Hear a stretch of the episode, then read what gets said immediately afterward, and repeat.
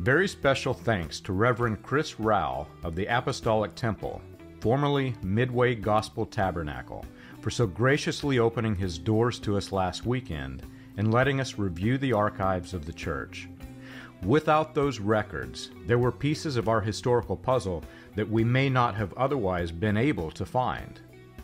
Reverend G.B. Rowe did not see skin color when he looked at an individual, from lay members to elders of his church. All were welcome, no matter the race. I learned during the testimonial meetings this weekend that even Reverend Rowe's funeral was preached by a minister with black skin. This would have been extremely difficult during the years that Indiana boasted as having the largest concentration of white supremacists in the nation, organized under the Indiana Ku Klux Klan. It's very significant when considering that William Branham was at the time the bishop of a church led by the Klan's former second in command, Reverend Roy E. Davis. And he built his evangelical career holding revivals with the Klan's supreme religious chaplain, Reverend Caleb A. Ridley. Branham's assistant pastor at the time that he visited Mishawaka, George DeArk, taught that people with black skin were the result of a sexual union between Cain and the ape.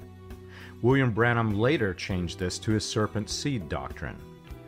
Reverend Rowe has given us permission to share the history of the church, including pictures, publications, and other information that we collected, which has a strong intersection with the history of William Branham. Not the version of history used by William Branham's stage persona, the history of Midway Gospel Tabernacle is meticulously documented, with many photographs, and it helps to paint a much clearer picture of the events that happened during the early 1930s that are missing from William Branham's biographical record. A new research page has been added to william-branham.org that describes this history, and we've already started processing the hundreds of documents and photographs that were collected during the trip.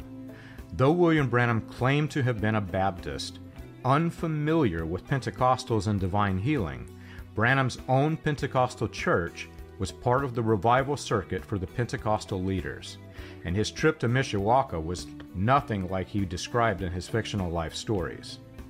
Mishawaka's Reverend G.B. Rowe and Cincinnati's Reverend Frank Kurtz, both Pentecostal leaders, were on revival tours that led Kurtz to Branham's Pentecostal Church immediately before William Branham joined the Mishawaka revival, led by Branham's campaign manager, Raymond Hoekstra.